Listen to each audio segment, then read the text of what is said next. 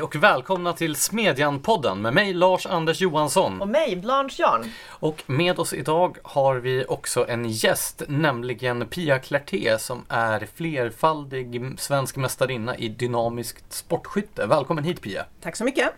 Du har ju tidigare skrivit i Smedjan och även blivit intervjuad i Smedjan så att du är ju en återkommande gäst i olika format här. Stämmer bra.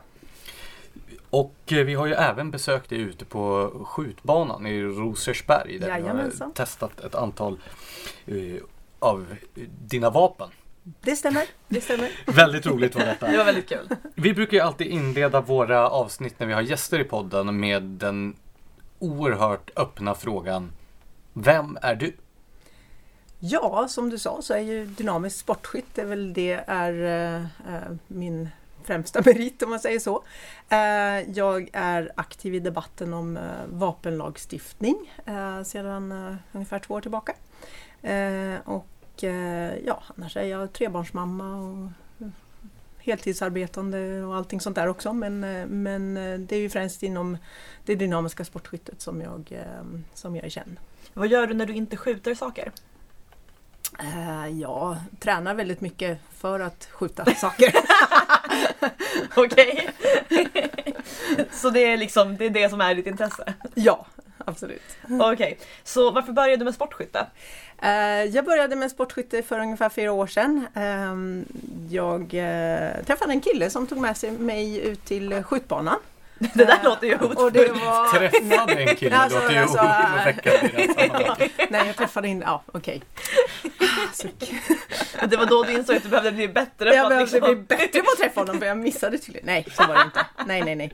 Eh, nej, men eh, ja, eh, en, eh, det var en eh, bekantskap. Nej, eh, jag träffade en kille och han tog med mig ut till banan och eh, jag fick prova på eh, och eh, tyckte det kändes ju roligt att, att skjuta helt enkelt. Eh, det är ju ganska, eh, vad ska man säga, eh, omedelbart eh, bekräftande. Man, man ser ju om man har träffat eh, tavlan eller, eh, eller om man skjuter på en plåt så plingar det till. Man, man får liksom den här eh, omedelbara bekräftelsen att det funkar. Det är som det är Twitter roligt. fast utan alla Utan- tråkiga. Ja, ganska olikt Twitter faktiskt skulle jag vilja påpeka. Nej, men är det inte det som man kan säga just med sociala medier? Att det är beroendeframkallande just för att det ger en omedelbar bekräftelse. Ja okej, ja då är jag med. Eh, den liknelsen fungerar. Okej, det var en jättedålig det var Nej, jätte- det- Men annars så Twitter är inte skytte, det är som den här whack-a-mole där det kommer upp liksom en, ett djur typ ur ett hål fast det inte är ett riktigt djur. Så kan man slå det och så kommer det upp ett nytt. Just det. Ett djur som man ska Äh, men slå. alltså, på, Nej men okej. vet på Gröna här- Lund. Ja, typ. på Gröna Lund. Alltså man går liksom, man betalar lite pengar, man får en klubba. Ungefär som en domarklubba. Och så är det liksom kanske tio hål i en plywoodskiva och så kommer det upp någon sorts, ja men en mullvad då ur det här hålet. Och så ska man hinna slå den innan den åker ner igen. Och så kommer de upp så här random. Jag så tycker ingen att vi, vi går vidare till Ämnet. Ja, alltså detta med dynamiskt sportskytte. Ja, Hur skiljer det sig från annat sportskytte? Uh, dynamiskt. Det, vi kallar det dynamiskt för att det är ju väldigt mycket dynamiska element i det helt enkelt. Vi, uh, det går på tid uh, och antal träff. Så att rent krasst så pratar man om flest poäng per sekund i slutänden, Det är det som, som räknas. Man har en bana kan man tänka sig då som man springer i, som man rör sig i åtminstone.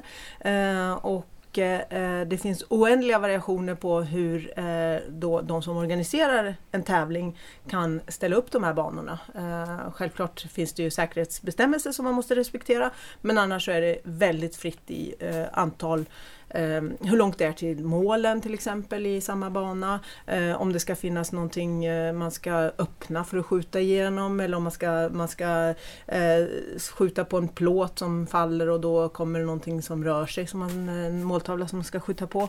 Ehm, så att det är den här eh, dynamiska delen finns både i att skytten rör sig, i att det är en väldigt stor variation i hur banorna ser ut. Vi, vi kommer till en tävling och då får vi liksom se på plats hur det ser ut och sådär och, och det ser alltid eh, olika ut varje gång. Ehm, så det är liksom många element som gör att det blir dynamiskt då. Ehm, Så man vill alltså både vara snabbast och träffa mest. Ja, du ska alltså träffa flest, få flest poäng per sekund. Då har du vunnit tävlingen. Eh, det är det det går ut på. Det är en stor utmaning för att eh, man blir ju lite mer stressad när, man, när det ska gå fort. Eh, och sen så är det ju så att man rör sig. Då, då måste man hitta bäst skjutställning också varje gång. Så det är också en oändlig variation i skjutställningar. Det kan vara stående, på knä, liggande. Måste man, man vara vältränad? Det hjälper. det hjälper och är man tjej så hjälper det att man har lite armstyrka om man skjuter eh, långa eh, vapen, så gevär och, och hagel och sådär. Eh, för det är ganska tunga Jo, jag tunga kommer vapen. ihåg det från när jag var och hälsade på, ja. Som har varit med på skjutbanan. och provat på min, mitt gevär till exempel, min AR-15 som jag tävlar med. Som jag typ orkade hålla upp i två sekunder. Ja, du sköt nog två skott i alla fall så det ja, men... räcker ju för en tavla, det är bra. There you go. Vilka olika grenar tävlar du i? Eh, jag tävlar i alla grenarna men, eh, men jag är eh, koncentrerar mig mest på gevär. Det, är den som jag har eh, tränat mest på och tävlar mest i. Eh, tycker det också det är den roligaste grenen för det är ganska utmanande både eh, alltså skyttemässigt och, eh, och självklart hela allt det här med, med att man måste springa och få med sig den här stora tunga mössan som man ska släpa på.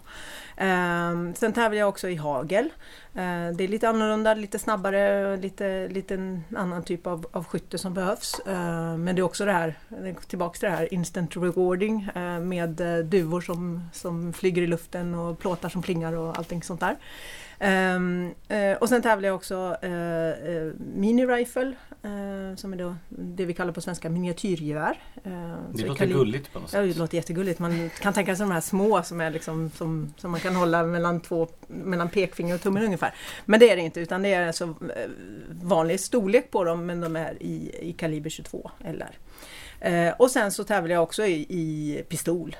men det är det jag tränar och tävlar minst i om man ska säga. Då. Eh, så det... Hur ser eh, ålders och könsfördelningen ut mellan de som håller på med det här? Eh, ja, eh, det finns ju eh, ålders, åldersuppdelningen är ju väldigt stor för att man kan fortsätta hålla på så länge kroppen eh, klarar av det helt enkelt. Så länge man kan hålla, i, hålla i sitt vapen så kan man ju fortsätta och, och tävla så länge man kan se någonting också i och för sig. Då.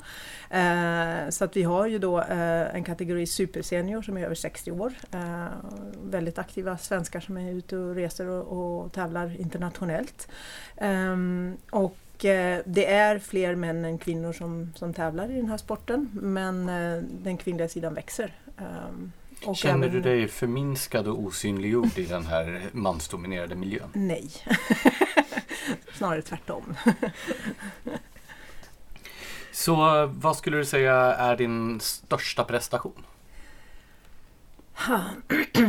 ja, eh, alltså första gången man vinner en SM-guld känns ju, alltså den, det kommer jag nog alltid att minnas. Och det här var hur långt efter att du första gången hade hållit i ett gevär? Uh, det var samma år, så att det var väl en, ja, exakt 7-8 månader uh, sedan jag sköt min först, allra första gång. Med, alltså, tog eh, IPSIC, dynamisk sportskytte, licensen för gevär. Då. Så att, eh, så att eh, ja, ja, det gick ganska bra, ganska fort. Det är eh, och det är det som är också en del av att man tycker det är kul tror jag, att man liksom får den här bekräftelsen att det här var ju, det här var ju roligt och det går bra. Då, då får man lust att fortsätta med någonting. Det är så. Hur många vapen har du samlat på dig? Oj, det tänker jag inte tala om. Var står ditt vapenskåp? Fler frågor? Nej. Sportskytte är ju närmast en folkrörelse i Sverige, även om det är ganska marginaliserat i media i mm. förhållande till andra idrotter. Hur stor är sporten, inte bara den dynamiska, utan sportskyttet i dess helhet? Oj, och, och om man eh. jämför med andra stora idrotter? Ja, det är en väldigt stor sport. Alltså, internationellt så är det ju den största individuella sporten, om man tittar internationellt sett. Eh, I Sverige så brukar man säga att vi, vi ligger någonstans eh, på sjätte plats inom, inom eh, de olika idrotterna. Men man räknar då de skyttegrenar som är anslutna till Riksidrottsförbundet. För det är där man liksom räknar ihop de här medlemmarna. Då. Eh, och det finns en hel del eh, förbund som inte är anslutna till Riksidrottsförbundet. Då. Eh, bland annat det dynamiska sportskytteförbundet eh, är inte medlem där. Eh, så att eh, våra medlemmar räknas inte in i det antalet eh, som, som finns med i statistiken. Eh, dynamiska sportskyttet är ungefär, eh, jag tror det finns ungefär, ja, någonstans över 6000 eh, dynamiska eh, sportskyttelicenser eh, i Sverige. Så det är ganska Så stort och det sett, växer. hur många sportskyttar skulle du säga? Ja, jag tror att den siffran som man räknar på Riksidrottsförbundets, eh, nu har jag inte tittat upp det här på senare tid så ni får ursäkta om det slår fel lite grann, men någonstans runt 30-35 000. Eh, och sen får man ju lägga till de andra då, så att eh, vad kan vi vara då? 40? 45-50, vad vet jag? Jag vet faktiskt inte, jag har inte sett någon officiell siffra för när man räknar ihop allihopa. Hur kommer det sig att en så stor sport i termer av antalet utövare är så anonym? Ja, det finns ju olika anledningar eh, till det. Eh, det är många som, som inte vill eh, prata om att de, att de eh, är sportskyttar. eh, av någon slags rädsla för att eh, är man sportskytt så är man ju också vapenägare. Eh, och det vill man oftast inte skylta med. Ehm, och sen så, eh, så är det ju en, en sport där det är ganska svårt att ta sig in helt enkelt av olika skäl. Eh, vilket gör att det, det också blir det är inte så att man kan stå ute på gatan och rekrytera in medlemmar utan, utan det är en ganska lång process för att, för, för att bli sportskytt helt enkelt. Hur gör man då för att börja med sport? Eh, ja, det allra lättaste är om man, om man faktiskt känner någon som redan, som redan eh, utövar sporten. Eh, pratar man då dynamiskt eh, så har de allra flesta klubbarna en regel att man måste bli eh, rekommenderad in eh, till klubben eh, för att få bli medlem då och, och börja. Eh, och sen så är det ju självklart en kurs man måste gå eh, för att ens få eh, ja, börja eh, träna och eh, tävla i, eh, i dynamiskt. Eh, så att det är då en, en kurs i, i både regler, eh, vi har väldigt strikta säkerhetsregler som, eh, som alla måste kunna. Eh, och, eh, och sen alltså, eh, självklart handhavande eh, och allting sådant då som, som eh, kommer till. Även där med väldigt stort fokus på säkerheten. Det är det som kommer först. Eh, I alla de här eh, allt som ligger runt omkring så är det säkerheten som är absolut viktigast. Finns det en målkonflikt här då? Det låter ju som att ni både vill hålla människor borta men också växa. Nej, vi vill inte hålla människor borta. Eh, jag skulle välkomna alla som, som vill eh, prova på. Jag tycker det är en fantastiskt rolig sport och den är ju som sagt öppen för alla. Vi har utövare som sitter i rullstol till exempel. Eh, det blir lite mer problematiskt för den personen att ta sig fram i en bana kanske men det finns alltid lösningar. Vi hittar en lösning på plats helt enkelt för den personen. Det är ungdomar, äldre, det är män och det är kvinnor och alla, och alla tävlar på samma villkor. Eh, Så det är en sport för alla, verkligen. Eh, Så att, eh, Men jag vet att vissa pistolskytteklubbar till exempel har slutat ta in nya medlemmar. Att de Mm. har embargon och sådär. Den största anledningen till att klubbarna inte kan ta in fler medlemmar det är ju tillgången till skjutbanor. Eh, vi har eh, en, eh, om man tittar rent generellt så läggs det ner fler skjutbanor än vad, än vad det skapas skjutbanor i Sverige. Det låter ju paradoxalt med tanke på att sporten ökar. Ja, och därmed problemet då att ta in nya medlemmar. För att, och det finns ju olika anledningar till att, att, eh, att eh, skjutbanorna läggs ner, självklart. Men eh, de allra flesta skjutbanor ligger i någon slags kommunal regi. Eh, de ligger på kommunal mark. Det är, man behöver ju ganska mycket mark för att det här ska funka helt enkelt. Anlägga en, en skjutbana. I alla fall om man ska ha flera vallar och flera olika typer av, av skytte och så vidare. Ehm, och och eh, ja, det läggs ner eh, skjutbanor för att man vill bygga bostäder eller för att folk har klagat på ljud och så vidare. och Så vidare. Ehm, så det är en stor anledning. Ehm, och sen så har vi ju då, eh, ser vi nu då att det kommer till ett till problem. Det är ju att vi inte eh, att vi har vad ska man säga, vi motverkas i, i just det dynamiska sportskyttet i alla fall eh, av eh, att eh, det är polisen då som, som godkänner en, en skjutbana för sin användning. Och det reglemente som används för att eh, godkänna en skjutbana det är ett reglemente som ko- kom till innan det dynamiska sportskyttet kom till Sverige. När var det ungefär? Eh, ja, det, man säger att det är ungefär 40 år eh, gammalt som, som sport eh, och jag tror att eh, ja, vad kan det vara, 20 år sedan ungefär, eh, så började det väl eh, ta sig hitåt. Eh, jag har inga exakta siffror i huvudet. Men, ehm, och det gör att, eh, att man då använder det här reglementet som, som bas för att godkänna en skjutbana. Eh, det gör att man nu säger att ja, men nu är inte den här skjutbanan godkänd för att göra just, utföra just dynamiskt sportskytte. Eh, saken har ju att det här är ett väldigt svenskt problem. Eh, det går väldigt bra att skjuta på de här typen av skjutbanor med dynamiskt i Norge, Finland, över hela Europa, över hela världen och eh, de har inte det här reglementet då i basen som, som eh, skulle förhindra det. Eh, och eh, ja, det finns inga, alltså de här säkerhetsaspekterna då som framhålls är ju inte riktigt eh, eh trovärdiga om man tittar på eh, de andra länderna. Då. Jag tänker på detta med nedläggningen av Mm. skjutbanor och att kommunerna är ogina och så vidare. Är det ett Stockholmsfenomen eller gäller det över hela landet?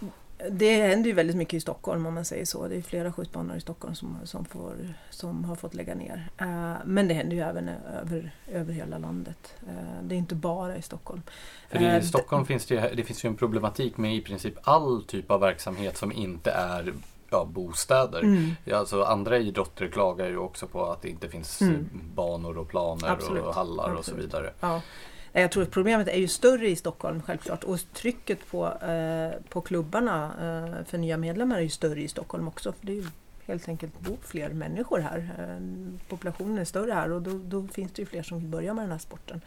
Eh, och det gäller ju för alla sporter, eh, samma nivå. Liksom, att det finns fler eh, potentiella utövare och då blir ju trycket större på alla klubbarna att, eh, att ta in mer medlemmar helt enkelt. Jag Ja. vet ju att när det kommer till jakt då, så finns Mm. det ju ett angränsande problem eftersom tillväxten av jägare är störst i storstadsregionerna Mm. samtidigt då som det inte finns skjutbanor för jägarna att öva på och att det här då Exakt. leder till problem Alltså med jägare ute i skogarna som helt enkelt är för dåliga på att skjuta för att de inte har möjlighet att öva. Mm.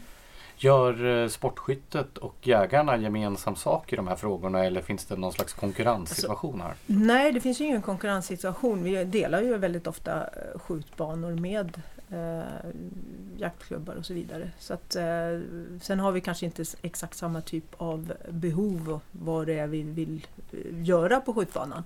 Men, eh, men annars så, det, de allra flesta klubbar jag känner till har ju en, oftast en, en jaktsektion och en, en eh, pistol eller gevär eller vad det nu är för någonting, eh, sektion då. Eh, så att, och det gäller ju även med nationellt eh, skytte också, men man delar helt enkelt samma anläggning. Eh, sen kanske man inte delar samma vall alla gånger, men om jag tittar på gevär så eh, jag eh, tränar ofta eh, ute på Rosersberg eller i Uppsala eh, och de eh, eh banorna där som är på längre håll, 300 och i Uppsala finns det även upp till, eh, till 400, eh, 450 meter. Eh, De delar man ju självklart med alla som, som vill, eh, som vill eh, träna med sitt gevär. Det är inte bara de dynamiska sportskyttarna då utan allihopa. Dessutom är det väl vanligt att eh, poliser och personer inom Försvarsmakten är ute och tränar på era banor och det verkar ju då lite paradoxalt om polisen samtidigt aktivt försöker lägga ner banor som de själva har nytta av att kunna träna på. Mm, och det är ju inte samma poliser då. Eh, som vill lägga ner och de som vill, de som vill träna. Eh, vi ser ett eh, stort tryck från, eh, från eh, polisens sida att eh, deras eh, träningstider har ju ökat. Eh, och de hyr ju helt enkelt banorna av, av klubbarna. Eh, så, att, eh, så att det är så det går till för deras del. De har ju inte tillräckligt med banor i egen regi för att kunna få in den mängdträning som de behöver. Så de är ju beroende av att, att de här banorna finns kvar. Men som sagt, vi har en del tjänstemän hos polisen som utövar de här sysslorna som licenshantering och tillstånd för banor och så vidare. Och sen har vi den andra delen av polisen som, eh, som eh, behöver, eh, som har ett behov av skjutbanor och, och så vidare för att kunna träna. Så att det är inte samma del av, av polisen helt enkelt. Jag kommer osökt att tänka på det här uttrycket att den ena handen inte vet vad den andra gör. Lite så kanske, ja. Ska vi gå vidare och prata om vapendirektivet? Jag hade en sak först angående detta med att sportskyttet i Sverige växte ju fram ur egentligen en totalförsvarstanke. Jag tänker mm. ur skarpskytterörelsen på 1800-talet och så vidare. Att det från myndigheternas sida länge betraktades som någonting positivt att människor tränade skytte. Mm. Och att det här verkar ju inte riktigt vara uppfattningen idag från det offentliga sida? Nej, alltså jag tror att rent generellt så har man ju förlorat eh, den här positiva synen på skytte och även på jägare tycker jag väl, eh, som samhället hade tidigare. Eh, att det var en del av, om vi pratar då skytte, så en del av totalförsvaret. Eh, att, att man förväntades kunna ställa upp vid behov, självklart då. Att, att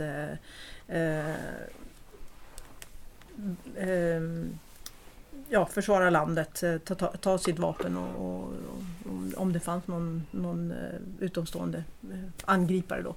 Eh, och jag tycker att rent generellt så har eh, hela samhället förlorat den här positiva bilden. Eh, tidigare kunde man ju cykla till skjutbanan med sin, sitt gevär på ryggen och det var liksom inga konstigheter.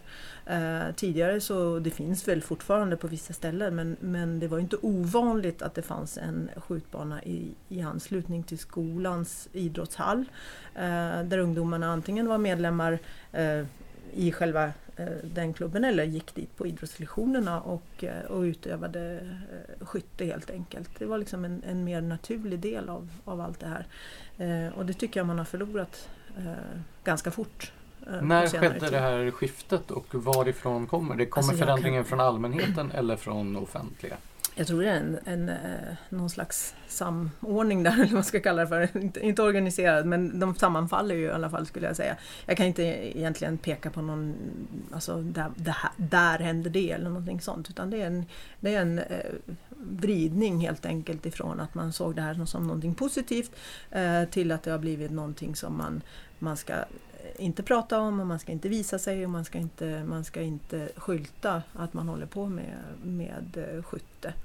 Eh, så jag vet inte om du som jägare känner, eh, känner av någonting av det men man ser väldigt ofta i sociala medier att det kan bli ganska snabbt en polemik om eh, jakt. Och, eh, alltså, behöver man verkligen gå ut i skogen och döda djur? Man kan ju köpa döda djur på ICA. Jag undrar hur stort är inslaget av poliser och eh, militärer till exempel i sportskytterörelsen? Jag föreställer ja, mig att det finns en hel del. Absolut, ja. Eh, för att vi pratade tidigare om att, att eh, polisen till exempel hyr in sig på våra banor. Eh, men vi har ju även väldigt många poliser som är aktiva utövare av sporten. Väldigt duktiga dessutom.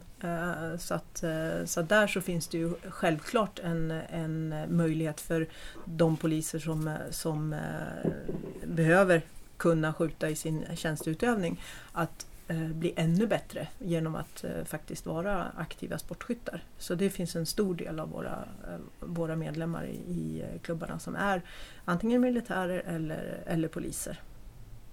Och ändå så finns den här ambivalensen från myndigheten. Eller upplever ni att Försvarsmakten är positivare än vad Polismyndigheten? Ja, alltså Försvarsmakten är ju positivare än, än Polismyndigheten om man tittar som myndighet. Um, och det kan väl egentligen, Blanche var inne lite på, ska vi prata vapendirektivet?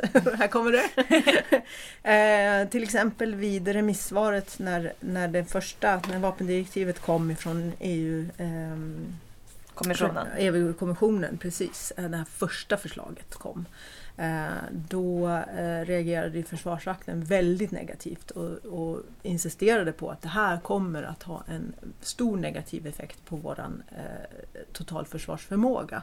För de har ju inte förlorat den insikten att, att Eh, Eh, det civila skyttet är fortfarande en tillgång för totalförsvaret. Utan de har ju den, eh, eh, det kvar självklart. Medan polisen, Polismyndigheten ska jag säga då, var en av de som var väldigt positiva till förslaget från EU-kommissionen. Och det här var alltså förslaget som gick ut på att i praktiken förbjuda semiautomatiska vapen ja, i allmänhet? Det var ett totalförbud av semiautomatiska vapen som, som kom som första förslag. Då. I slutet av 2015? Stämmer bra. Vi kan väl gå in på vapendirektivet nu då. Mm. Du har ja, men... skrivit en hel del Blanche om detta. Ja precis, det var ju så vi kom i kontakt med varandra Absolut, Pia, i ja. det att jag såg dig twittra om det. Och eh, men så här, till att börja med, det här måste ju ha varit väldigt absurt att läsa om. När du, då hade du väl ganska nyss börjat utöva den här sporten? Och så får du plötsligt läsa ett förslag från EU om att den i praktiken ska förbjudas. Ja, det var ungefär, eh, det var ungefär i samma veva som jag eh, funderade på att... För att när, jag, när jag tog eh, dynamiska sportskyttelicensen som är då att man får utöva sporten. Eh, inte att blanda ihop med vapenlicensen som är någonting helt annat. Eh, men när jag tog den här eh, sportskyttelicensen för dynamiskt eh, då börjar man alltid med pistol. Det är liksom grundkursen. Eh, sen, sen är det två år senare som man, man kan ha eh, gevärsdelen då. Eh, och eh, vilket gör att eh, det här var liksom i samma veva som jag skulle gå gevärskursen. Jag skulle börja med det och jag skulle, jag skulle liksom ge mig in på den delen av det dynamiska sportskyttet. Och helt plötsligt så kommer, här kommer det ett förbud mot den här sporten. Eh, för det är ju det det blir för mig då rent, rent krasst. Förbjuder man, förbjuder man eh, mitt eh, idrottsredskap då blir ju idrotten förbjuden. Jag kan ju inte utöva den med någonting annat. Jag kan ju inte liksom, ja, vad ska jag använda istället då? Eh, så det var det som, som fick igång mig i debatten helt enkelt. Det här förbudet. Och att jag såg att det fanns en Alltså det fanns en vad ska man kalla det för, en ovilja från politiskt håll att inse att det här är ju bara en, en chimär. Det finns liksom ingen det finns inga, inga säkerhetsvinster med att förbjuda en sport. Eh, det, det, det var helt, eh, helt absurt och, och, och med det resonemang som kommissionen förde genom att säga att eh, ja, men eh, nu, vi har hittat ett sätt att, att eh, komma åt terrorism. Vi ska förbjuda alla ja, semiautomatiska vapen. Vänta nu här. Jag tror att det är förbjudet att, att, att vara terrorist eller alltså döda folk så. Om man ska prata om det rent krasst. Det låter bekant. Det låter bekant, har ni hört om det förut? Ja, typ så. Ehm, så att jag menar, är man redo att döda någon så spelar det ingen roll att just det man har tänkt använda, eh, att man inte råkar ha en licens på det faktiskt. Ehm, så att det finns liksom ingen, Nej, ingen där är det också- där. Är det också väldigt talande att det första förslaget från Europakommissionen kom ju alltså mindre än en vecka efter det här terrordådet i Bataclan i Paris. Ja. Kombinerat med ett antal bombdåd. Det är ju bara det att om jag förstår det rätt så utfördes det dådet med helautomatiska vapen som inte är lagliga att bruka nästan det- alls. Om, nu är inte jag 100% insatt i, i, jag har inte läst om alla detaljerna om det här terrordådet men, men eh, det var, om jag har förstått det rätt, eh, konverterade vapen eh, som alltså var pluggade eh, när, där de såldes. Eh, Vilket alltså gör att man inte kan skjuta man med får, dem. ja precis, och man får inte omkonvertera dem till någonting annat. Man, man får inte ändra på, på ett vapen eh, utan tillstånd. Så redan där så, så, så, så var det ju liksom hade inte spelat någon roll att, att man hade haft ett totalförbud. Eh, för de här personerna var ju uppenbarligen inte brydda om att bryta några andra lagar. Så att, eh, ja, det, är, det är ju liksom det är där det faller, eh, hela det här resonemanget att, eh, att eh, man ska förbjuda eh, någonting eh, för, för användande. Vilka kommer då lyda det? Ja, men alla laglydiga människor självklart. Men de som inte är laglydiga redan från början då? Vad ska de göra? Ja, men de kommer ju inte att tänka åh hoppsan, nej men nu blev det förbjudet och då är det bäst jag avstår från att göra det här hemska dådet jag ändå hade tänkt utföra. För eh, en utomstående var Mm. det ju till en början ganska svårt att begripa vad det här förslaget konkret innebar. Mm. Om du skulle förklara då för Smedjan-poddens lyssnare som kanske inte är engagerade i de här Mm. frågorna specifikt. Vad var det som var problematiskt med det förslag som lades fram?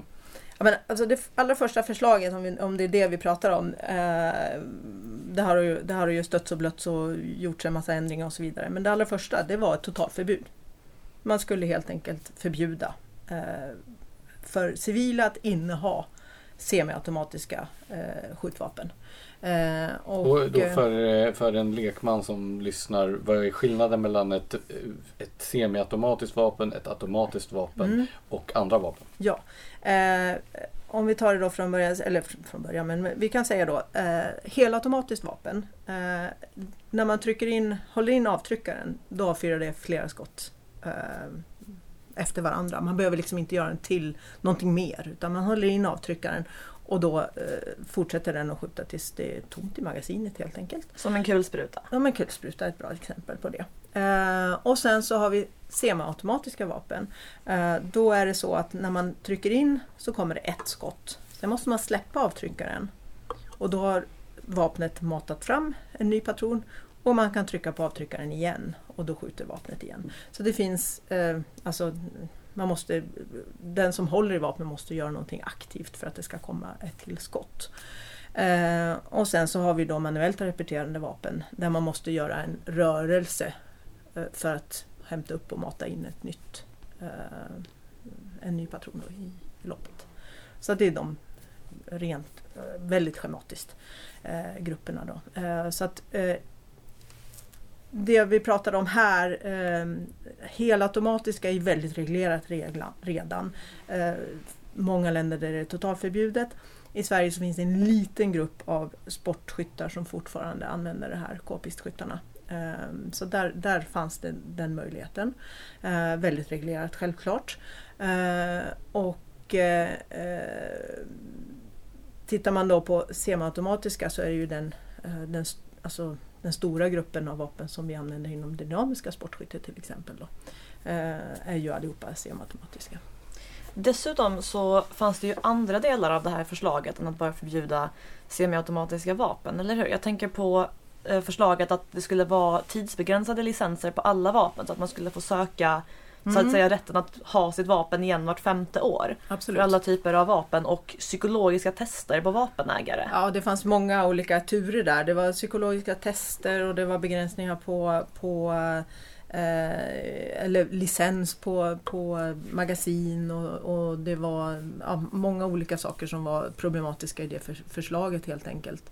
Eh, som gör att ja, när man tittar på det så, så har man lite svårt att förstå ur ett svenskt perspektiv vad det här skulle lösa för problem. Eh, och det tror jag de allra flesta har när de tittar på den här typen av, av lagstiftning. Eh, okej, okay, löser, vi någonting, löser vi någonting när vi instiftar de här lagarna? Eh, och det är ju den här konsekvensanalysen som ska göras enligt EUs egna regler. som, nej, det fanns inte tid att göra den då eftersom det var bråttom att komma med någon slagkraftigt mot terrorismen eftersom vi precis hade haft det här dådet i Paris. Vilket gjorde att EU eh, på eget bevåg struntade i att göra en konsekvensanalys eh, av ett förslag som då drabbar väldigt många EU-medborgare. Eh, för, för att eh, det, det, det, är ju inte bara sportskyttar där som skulle bli drabbade, även, även jägare som använder halvautomatiska eller semiautomatiska vapen skulle bli drabbade. Det direktiv som sen gick igenom då, som röstades igenom i Europaparlamentet, hur skilde sig det från det ursprungliga förslaget?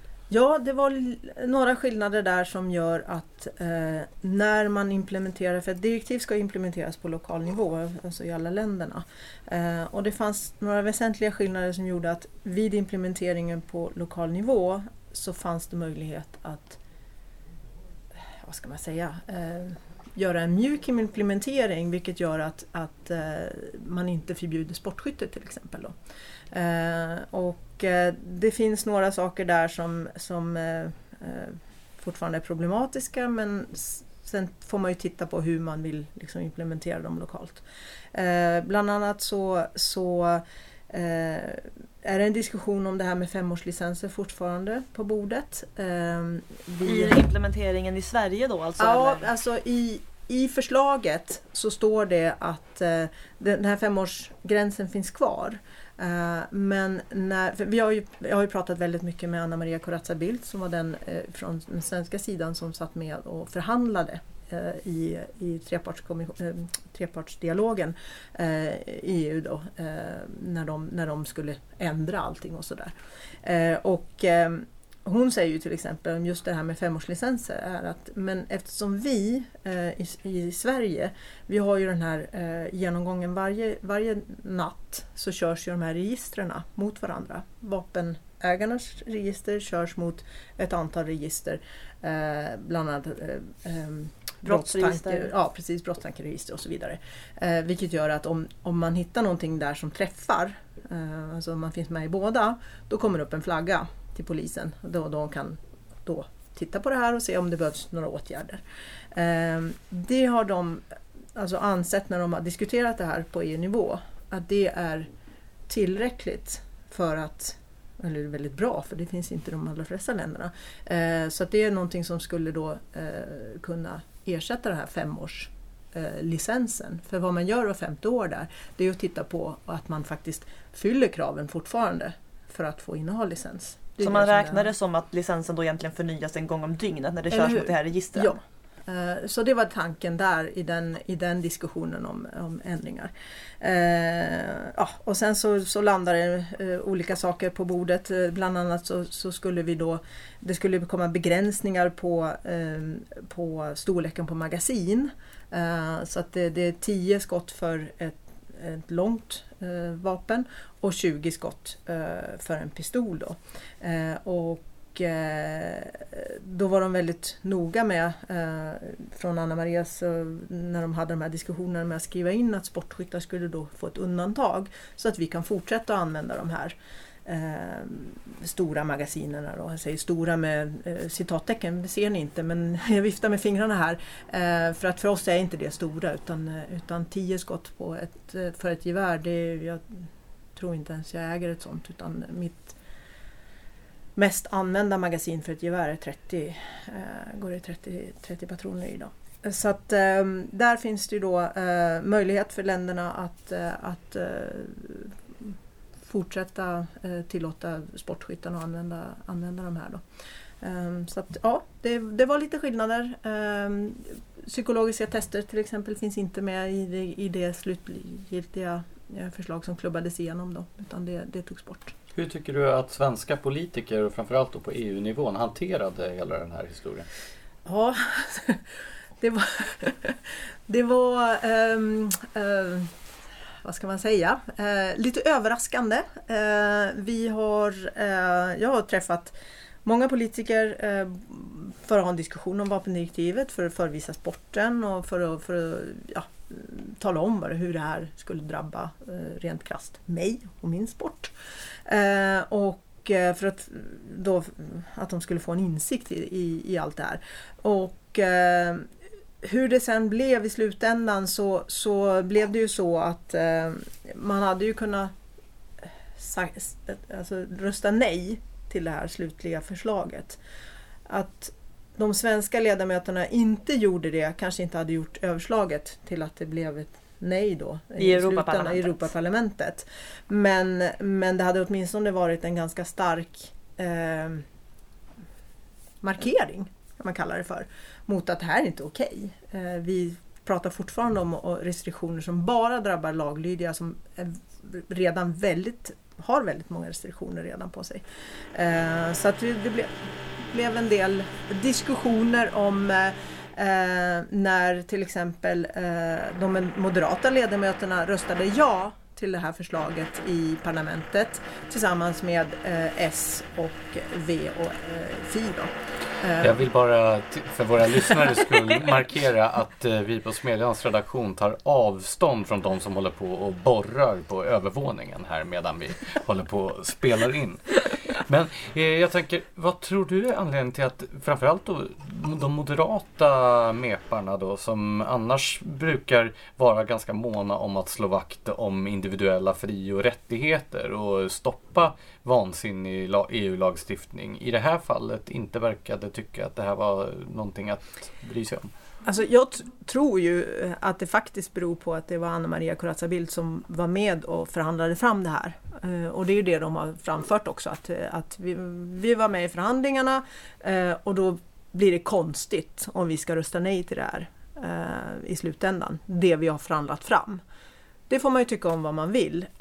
Jag kan ju bara konstatera att det är EU-val 26 maj om jag inte har helt fel. Snart i alla fall, i maj. Och Moderaterna har ju redan ingen av de Eh, ledamöter som, som satt i eh, EU-parlamentet fram till nu är ju med på den listan som eh, Moderaterna lägger fram till nästa val. I alla fall inte som det ser ut nu. Ehm, om det har något samband, det vet jag inte. Men, men jag tror ändå att Jag tror de blev lite överraskade över reaktionen på att, att de faktiskt röstade ja i slutändan till det här vapendirektivet i EU-parlamentet. Är det här med vapenägande en höger-vänster fråga? Nu har vi pratat mycket Nej, om Moderaterna. Alltså, men... Ja. Eh, alltså inte om jag tittar på, på de som jag umgås med på skjutbanan. För där finns det av alla eh, politiska, från alla politiska läger. Vi pratar inte politik så här jätteofta men, men ändå har man en liten, liten uppfattning om så. Så att, nej, jag skulle inte säga rent krasst så. Och sen så är det väldigt, väldigt många Eh, jägare till exempel har ju ofta eh, liksom framförts som, som en, en eh, eh, vad ska man säga, kärnväljare till Socialdemokraterna till exempel för att eh, väldigt många som bor uppe i norr. Eh, så att, nej, jag skulle inte säga så på en, en eh, om man tittar på eh, ja, folket helt enkelt. Däremot om man tittar på politikerna eh, så verkar det då finnas en uppdelning i eh, vänster och höger eh, gentemot hur man, hur man funderar på det här med civilt eh, vapenägande. Eh, och att det, att det faktiskt eh, hur man vill implementera till exempel eh, vapenlagar och så vidare. För det som var slående då när vi höll på och skrev om de här frågorna i samband med att vapendirektivet skulle röstas om i Europaparlamentet. Det var skillnaden mellan tongångar bland politiker och då bland engagerade människor i olika grupper för jakt och sportskytte och så på, på Facebook. Det verkade som att de politiker som debatterade eller lät bli att debattera den här frågan inte överhuvudtaget hade kontakt med den opinion som fanns ute bland väljarna.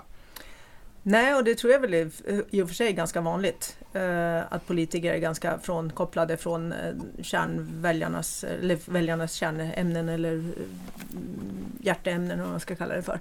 Eh, men eh, ja, det var nog ganska eh, jag tror, att, jag tror att rent generellt så har väl inte nu, nu, ska jag inte säga någonting för jag har inte bott i Sverige hela min uppväxt eller hela mitt liv så att jag har inte någon större insikt i det egentligen. Jag har inte varit vapenägare så jättelänge. Men jag får ändå känslan av att det har inte funnits den här eh, gemensamma kraften eh, hos svenska vapenägare som man kan se i till exempel, ja, ska vi ta USA då som exempel, där det yttersta exemplet är eh, med NRA till exempel. Ehm, utan man har lite uppdelning mellan jägare och, och skyttar och eh, det är liksom inte riktigt samma typ av, av folk och så vidare. Eh, eller folk, men alltså mm, ja, de har varit uppdelade helt enkelt. Och, eh, och nu tror jag att eh, i det här sammanhanget så gick folk ihop mer och hade ett gemensamt mål att det här är, vänta nu, här, nu, nu, nu börjar ni prata dumheter här, nu får ni ge er. Eh, det är inte vi som är problemet i samhället utan, utan det är inte legala vapenägare, det finns andra problem ni borde ta, ta tag i som är mycket större. Ehm, och det, har nog blivit, det var nog en liten överraskning för eh, flera politiker eh, hur många som engagerade sig, hur många som faktiskt satte sig ner och skrev till sina eh, ja, ledamöter nere i Europa men även eh, riksdagsledamöterna här lokalt i landet. Och det är nog någonting som, som är ja, lite nytt kanske för dem.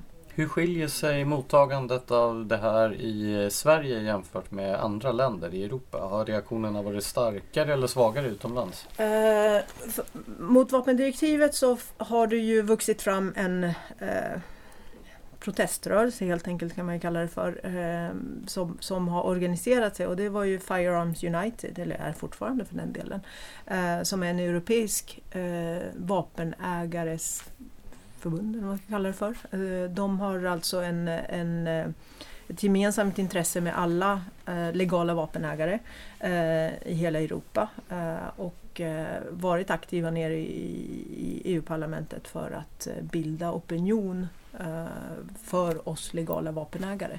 Ehm, och det är någonting nytt. Det har, det har inte funnits tidigare den här sammanhållningen även på europeisk nivå. Eh, och även att man, att man har alltså flera europeiska länder eh, där vapenägarna går ihop i en organisation. Och det är en motreaktion på det här, på det här idiotiska förslaget som var vapendirektivet helt enkelt. Då. I Tjeckien så har man väl från politiskt håll rundat hela direktivet vad jag förstår. Ja, i Tjeckien har de ju varit väldigt aktiva mot att eh, de tycker det är mm, ja, mm, skräp helt enkelt. Eh, även från politiskt håll. Eh, så de har ju eh, Först och främst så, så har de ju en eh, eh, legal aktion mot EU eh, i EU-domstolen eh, för att få eh, hela direktivet då avfärdat. Eh, I och med att det är en... Eh, de säger att de har inte följt sina egna regler för det första, ingen konsekvensanal konsekvensanalys och så vidare. och Så vidare. Så att det här slår omåttligt hårt mot de som, som eh, faktiskt är legala vapenägare i slutändan. och sen så har de ju då också infört att är man jag kan inte, igen inte alla detaljerna men eh, rent schematiskt så är man eh, legal vapenägare i i eh, Tjeckien så anses man som en del av deras försvar. Vilket gör att det finns en klausul där i vapendirektivet som säger att, att det här inte ska slå mot försvaret. Då. Eh, så det, det, är det de har försökt göra för att liksom runda direktivet. Men det, Blanche kan ju prata mer om det för hon har ju skrivit en artikel om det faktiskt. Nej, det Just den artikeln. Som har var det du som skrev den artikeln? Förlåt, ursäkta. Aj, aj, aj, aj, Ja, folk blandar ihop ja, oss hela vet. tiden. Nej, men ni skriver så bra båda två om uh, vapenägande så att... Uh...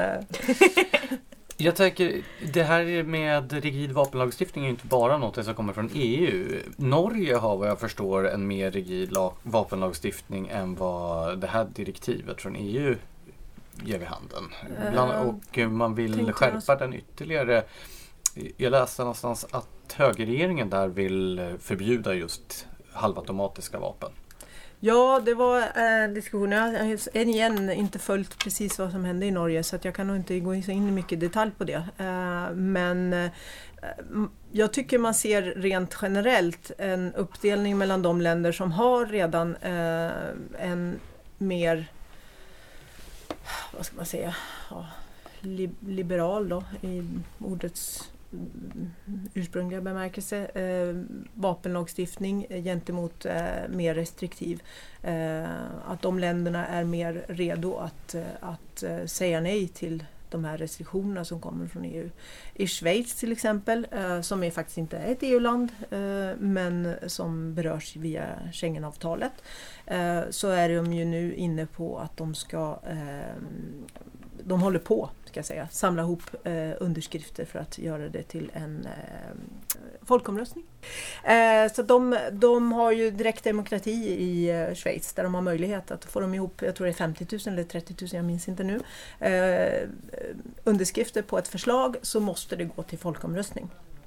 Eh, vilket gör att det är det de håller på med nu för det förslaget som av implementering av vapenlagstiftningen, av vapendirektivet, förlåt, Eh, i schweizisk lag gjorde att eh, det blev eh, för många restriktioner för dem helt enkelt. Schweiz har inte ett problem med legalt vapenägande idag. De har väldigt laga, liberala lagar men ingen, inga inga problem. Men då infinner sig frågan här då, givet hur den allmänna debatten ser ut i Sverige. Om man skulle ha gjort en folkomröstning i Sverige om detta, tror du att vapenägarna eller förbudsivrarna hade vunnit? Ja, det är en bra fråga. Det är ju ändå 600, siffrorna varierar, men 620 till 700 000 legala vapenägare i Sverige.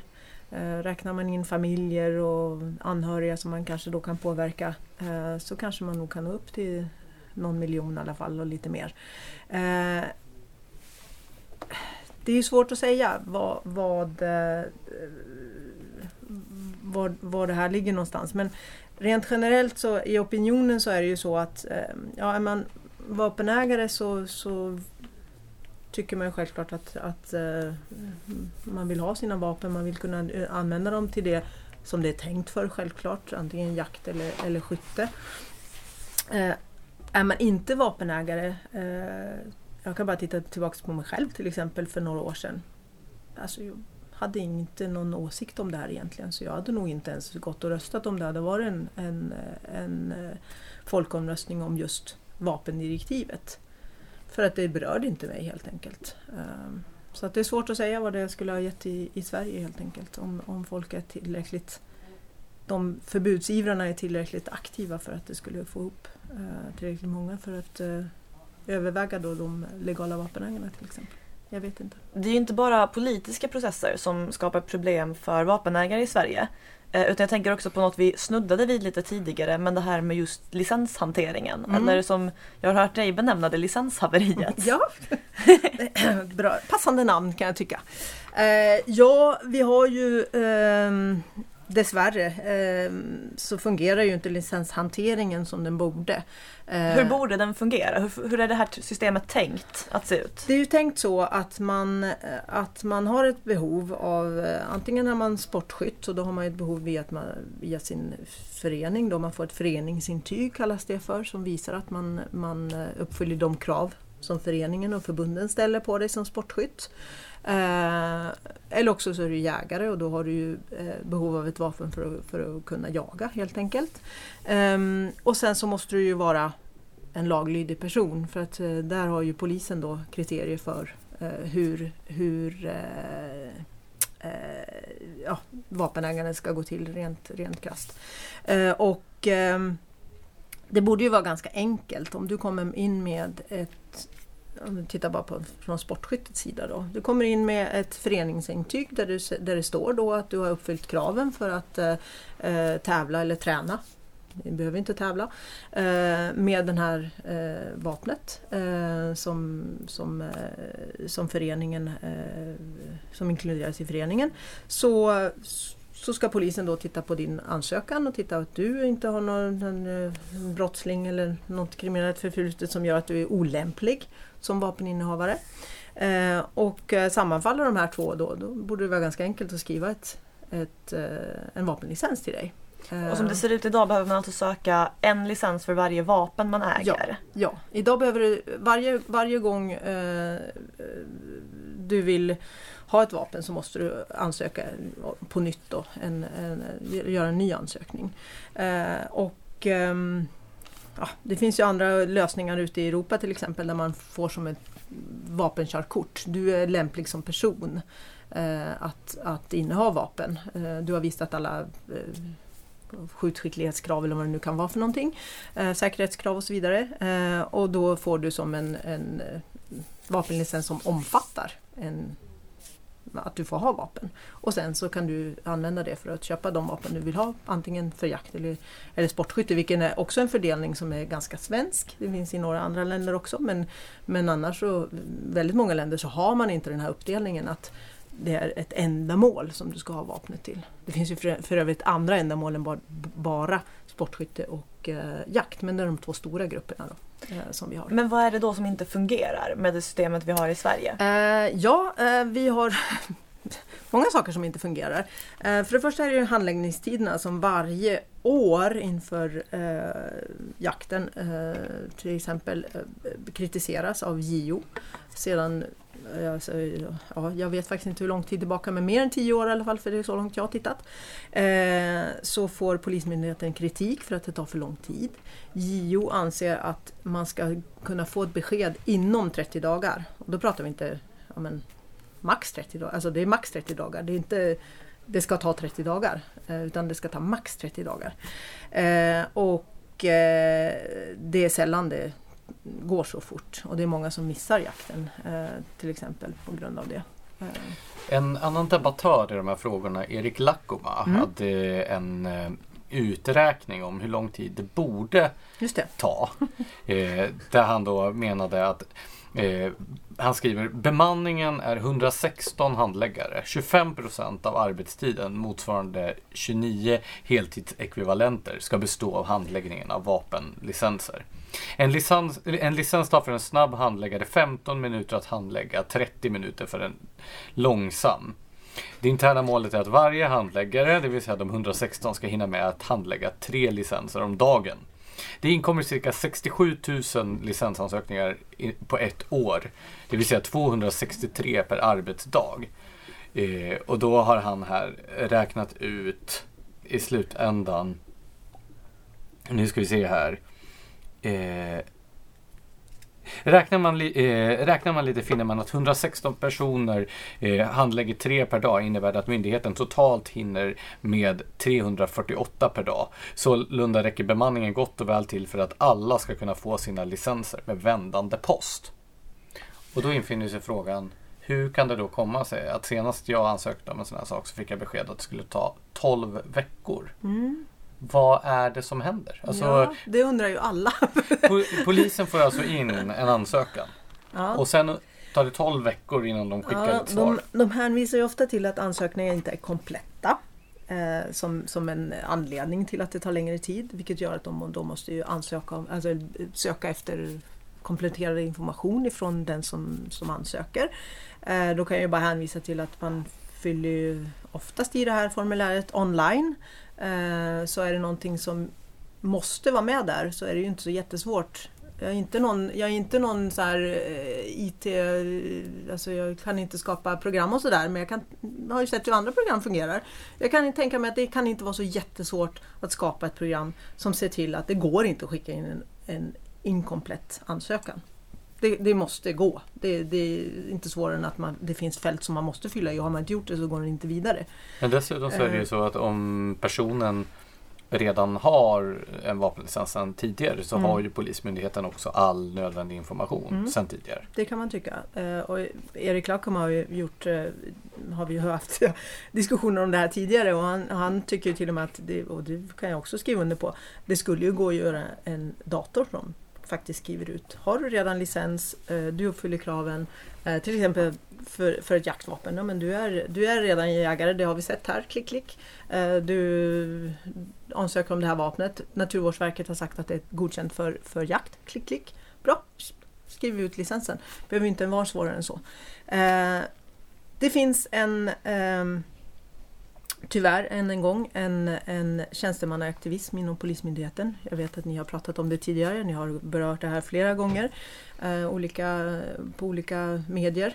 Eh, det är någonting som jag också ofta pratar om, eh, att vi har eh, tyvärr en uppdelning mellan de eh, poliser som eh, är yttre tjänst och de poliser som, som hanterar den här, eller den delen av Polismyndigheten som hanterar eh, licenser.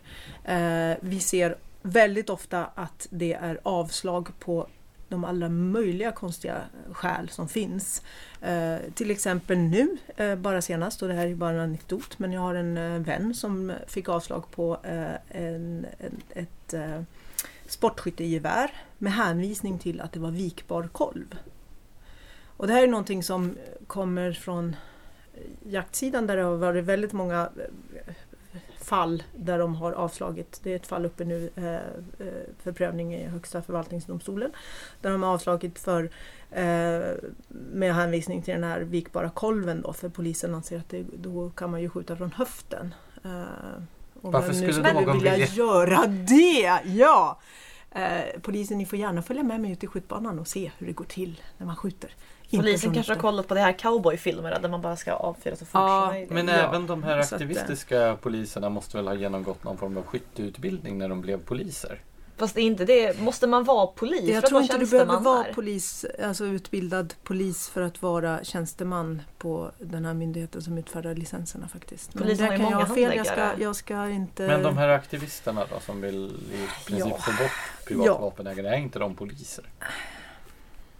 De jobbar i alla fall för den här eh, avdelningen som har hand om eh, licenshanteringen. För det är ju där de kan, där, där de kan eh, Så om jag då känner att de här sina- 12 veckorna mest känns som någon slags djävulskap från Mm. myndighetens sida. Jag, det finns en sannolikhet att jag har rätt i det. Det finns en sannolikhet att du har rätt i det. Om du inte har eh, någonting som inte vi vet om här som gör att, som, som gör att, eh, att det här kan ta går vidare till nästa. vidare till nästa fråga. Till nästa ämne. Eh, Eh, vad borde man göra då? Det finns ju förslag på att Polismyndigheten borde fråntas den här uppgiften att bevilja licens. Ja, eh, det finns ju olika förslag på det. Eh, det finns ju en eh, och nu ska vi se, viltvårdsmyndighet som om jag har förstått rätt riksdagen redan har beslutat ska införas men de har inte, de har inte tagit steget till att faktiskt göra det. Som då skulle kunna hantera det här. Det man får väl se till då det är ju att det inte är samma tjänstemän som följer med till viltvårdsmyndigheten kanske. För att inte att det här problemet ska upprepa sig. Eh, jag tror rent krasst att det finns flera olika nivåer i det här. Eh, det finns det här att är det ett enkelt fall, alltså med en licensansökan, då ska det ta max 30 dagar. Det kan inte vara svårare än så. Och Erik Lackum har ju till och med bevisat att det, det, skulle kunna gå att göra med vändande post. Så var ligger problemet någonstans? Eh, och, Eh, så det är ju en sak. Men så finns det ju det här eh, som Polismyndigheten håller på med i rätten. Eh, för att när man får ett avslag, det enda man kan göra det är ju att ta det till, till rätten då, för att, förvaltningsrätten för att, för att få möjlighet till, till, till rättelse där. Och Polismyndigheten gör ju det här med våra skattepengar. Medan du som enskild får göra det med dina egna pengar. Det finns ingen rättshjälp att få eh, i ett förvaltningsrättsligt eh, fall. Eh, vilket gör att många drar sig för att ta det här till rätten. Ehm, och sen ser vi ju då på de här fallen som är lite hög profil på som går en, hela vägen upp till Högsta förvaltningsdomstolen till exempel. Att ehm, Polismyndigheten ändrar ju sin framställan. Beroende på vad de har fått för svar. Då på, de kommer med en sak, det här med att skjuta från höften till exempel. Eh, det fall uppe nu där, där, eh, där eh, vi pratar då om en, en jaktbössa där personen som har ansökt inte accepterade det här nejet han fick ifrån Polismyndigheten. För det här är alltså en bössa som finns med på Naturvårdsverkets lista av vapen som är godkända. Då finns det ingen anledning för polisen egentligen att säga nej till det. De sa nej i alla fall. På grund av att kolven var vikbar? Med hänvisning alltså. till att det var ett pistolgrepp Eh, och att det är, eh, fanns en vikbar kolv. Varför är det ett Men, problem när det är ett pistolgrepp? Alltså, ja, eh, för att man kanske kan... Alltså om jag minns rätt nu så var det någonting om att man, man kunde skjuta för bra.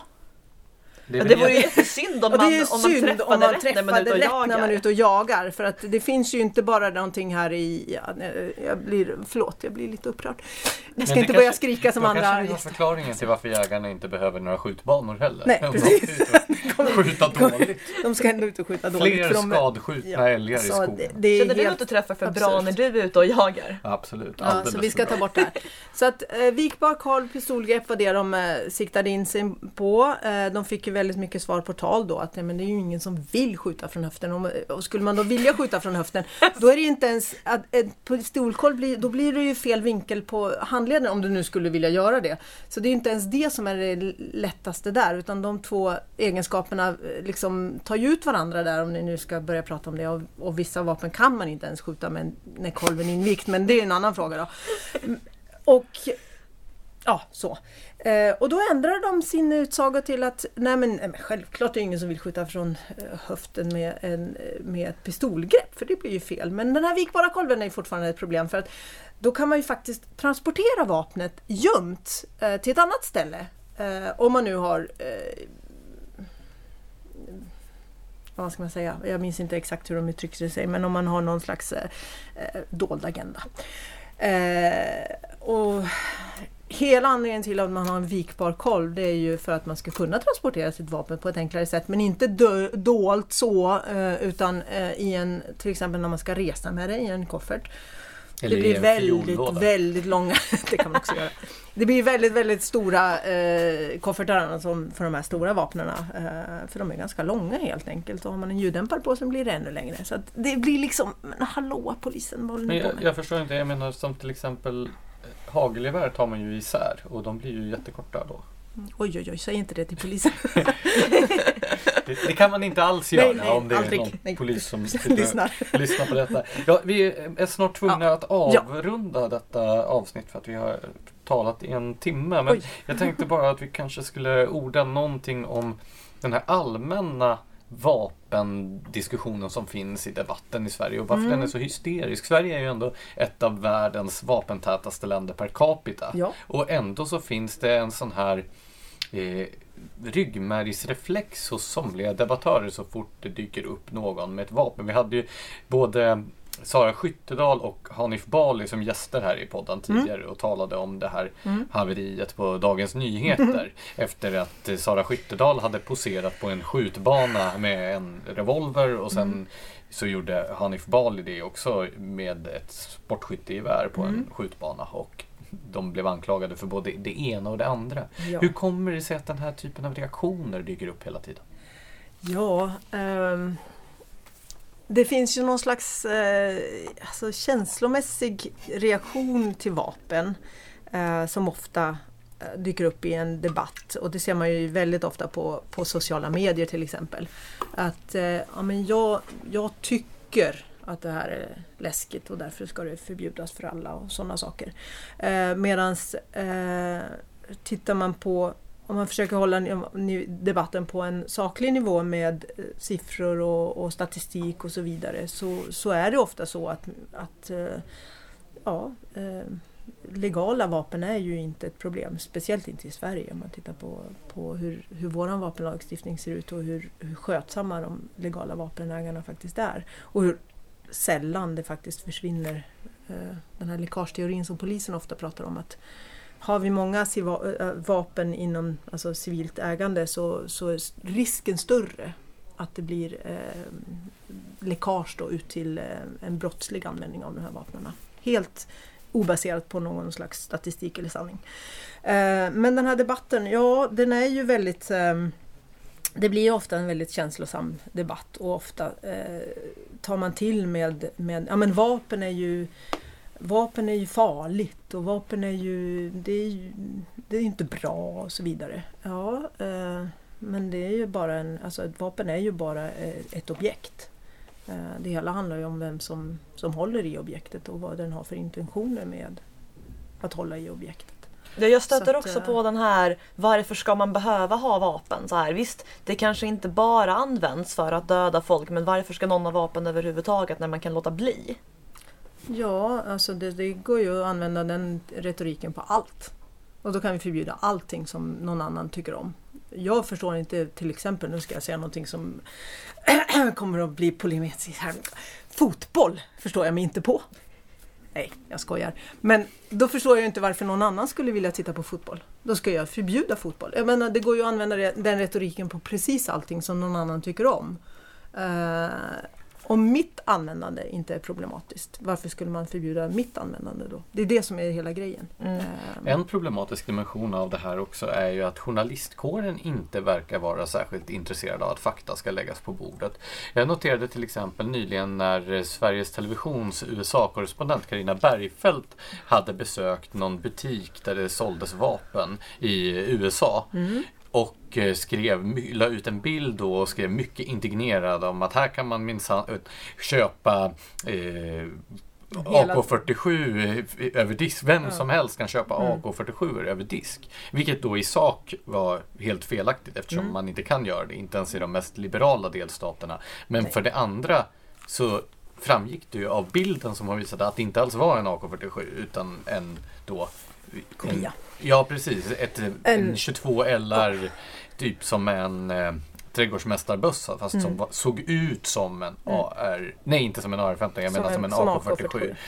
Och då, det som var mest anmärkningsvärt tyckte jag, det var egentligen inte hennes då felaktiga påståenden och eh, missupp, totala missuppfattning av vad hon såg i den där butiken. Utan att en massa andra tunga journalister gick in och försvarade henne på Mm. Twitter. Mm. Bland annat han, vad heter han, den här sura från TT som alltid... Du är inte jättespecifik just nu. Ja, men, ja hur många, hur många profilerade alla sura på TT, eller vad menar du? Som Ove Nilsson. Ja, exakt. Han var ju avfärdade alla då som korrigerade hennes felaktiga påståenden som idioter. Mm. Och det är också anmärkningsvärt att då de tunga mediernas journalister tycker att det här är ett område där man inte behöver ha rätt i sak. Nej, precis. Eh, men det ser vi ju väldigt ofta i- den här debatten. Eh, och i många ämnen, alltså många, ämnen, många, många inlägg där man, där man försöker då komma med fakta. Så, så har det liksom ingen bäring när någon annan tycker någonting annat. Och då blir det så här, ja då, då finns det ju ingen diskussion man kan ha egentligen. Om du tycker någonting men det är inte baserat på, på den här fakta som ligger på bordet då går det ju inte att diskutera så värst långt. Eh, för då är jag fel eftersom du tycker någonting annat. Även om mina fakta visar på någonting så det här var inte den typen av vapen eh, och det går inte att köpa det över disk som hon påstod i det här inlägget till exempel. Ja, men om någon då tycker att, att hon hade rätt. Eh, för att det är ju så att USA oftast framställs som ett dåligt exempel i, i den här debatten. Att så, vi vill ju inte att det ska bli som i USA. Nej, jag vill inte heller att det ska bli som i USA. Det är inte det vi pratar om. Vi vill ha en, en, en eh, vettig lagstiftning här. Jag hade inte haft Eh, någonting emot om det blev mer som i USA här. Jag tycker det skulle vara rätt trevligt. Det beror på vad vi pratar om. Men eh, vapenlagstiftning, absolut kan det bli eh, mer, eh, alltså det här grundläggande skyddet kan ju avundas dem. Att, att, att det finns inskrivet i deras grundlag. Att, att eh, the right to bear arms. Eh, självklart eh, som, som legal vapenägare. Men, eh, men samtidigt kan jag tycka att det finns andra saker i, i, deras eh, vapenlagstiftning som jag inte skulle vilja se i, i Sverige. Men ja, det är ju... Är. Framförallt så kanske det finns inslag i deras vapenkultur som man helst inte skulle vilja se i Sverige. Mer så kanske, ja. Ja. precis. Men det går ju inte heller att jämföra Sverige med USA på det där sättet eftersom USA har det- olika versioner av sin lagstiftning i Och- delstaterna som skiljer sig jättemycket åt. Absolut, och, och det blir ju absurt när någon påstår att i USA så är det eh, lätt att få allt. Eh, det är bara att gå in och köpa och så vidare. Och så vidare. Men det stämmer ju inte. Eh, ja, det kanske stämmer i någon delstat kan man göra det är mer liberalt än i andra. Men, men det går ju inte att säga som i USA. Det finns inget sånt helt enkelt. Utan då får man, i sådana fall om man ska säga det så får man ju ta den absolut restriktivaste lagstiftningen de har i den delstaten de har den restriktivaste lagstiftningen och det kan man applicera på alltihopa i sådana fall. Men inte, inte, någon, inte tvärtom, det går inte. Så att, ehm, mm, nej men den här debatten om eh, vapen är ofta eh, det blir ofta en debatt mellan fakta och känslor och det är svårt att komma undan det. Eh, och eh, ja, det, jag vet inte riktigt var det, var det kommer att landa någonstans, den här, den här typen av debatter. Men, eh, men ehm, för min del så finns det fakta så ska det premieras framför känslor om saker och ting. Vi är tvungna att avrunda. Då har vi två obligatoriska frågor. För- för- Lyssnar du på hårdrock någonting? Nej. Det här är ju en annan typ av infekterad debatt som också pågår väldigt intensivt, framförallt i det här mediumet. Och där, eh, där alla som deltar ombeds ta ställning. Eh, Så frågan lyder alltså Amon Amart eller Dismember? Ja, Det är Då- alltså två svenska metalband. Okej. Olika genrer. Som alla givetvis känner till. nej. jag har ingen aning. Eh, Så om du bara skulle gå på namnen. Vilket är du i så men fall jag tänker så här att, att Blanche kanske kan ge mig en insider-tipp här. Vilken är det jag ska säga? Dismember. Dismember såklart! Vad bra, då Man kan lita på Pia. Ytterligare ett steg på Dismember-sidan i detta. Så Marcus Uvell ligger under i statistiken. Oh, oh. Yes. Ja. Då till den sista frågan. Vi brukar alltid be våra gäster rekommendera någon form av bok som de tycker att lyssnarna ska läsa. Just det. Ser inte så panikslagen Jag ut. ser jättepanikslagen ut för nu är jag, eh, Min väg till jägarexamen håller jag på att läsa just nu. Det låter Den spännande. rekommenderar jag. Jag trodde du redan hade jägarexamen. Nej, jag har inte jägarexamen. Ja, men vad trevligt. När ska du... Förhoppningsvis snart. Ja. Så att eh, den eh, tycker jag alla borde läsa. Det är väldigt intressant läsning om, om eh, alla, alla våra, allt vårt vilt helt enkelt. som finns i det här landet. Väldigt många fåglar har vi tydligen. Jag vet inte, eh, helt galet hur många fåglar det finns och hur lika de är varandra allihopa. Vad ja, händer och där hur liksom? många frågor om dessa fåglar som det kommer att komma på prov. Jag har insett det, ja. Lite halvt panikslagen sådär. Så den skulle jag rekommendera. Ja, men då får vi önska dig lycka till med pluggandet till Tackar. jägarexamen. Och tack för att du kom hit, Pia Clarté. Tack så mycket!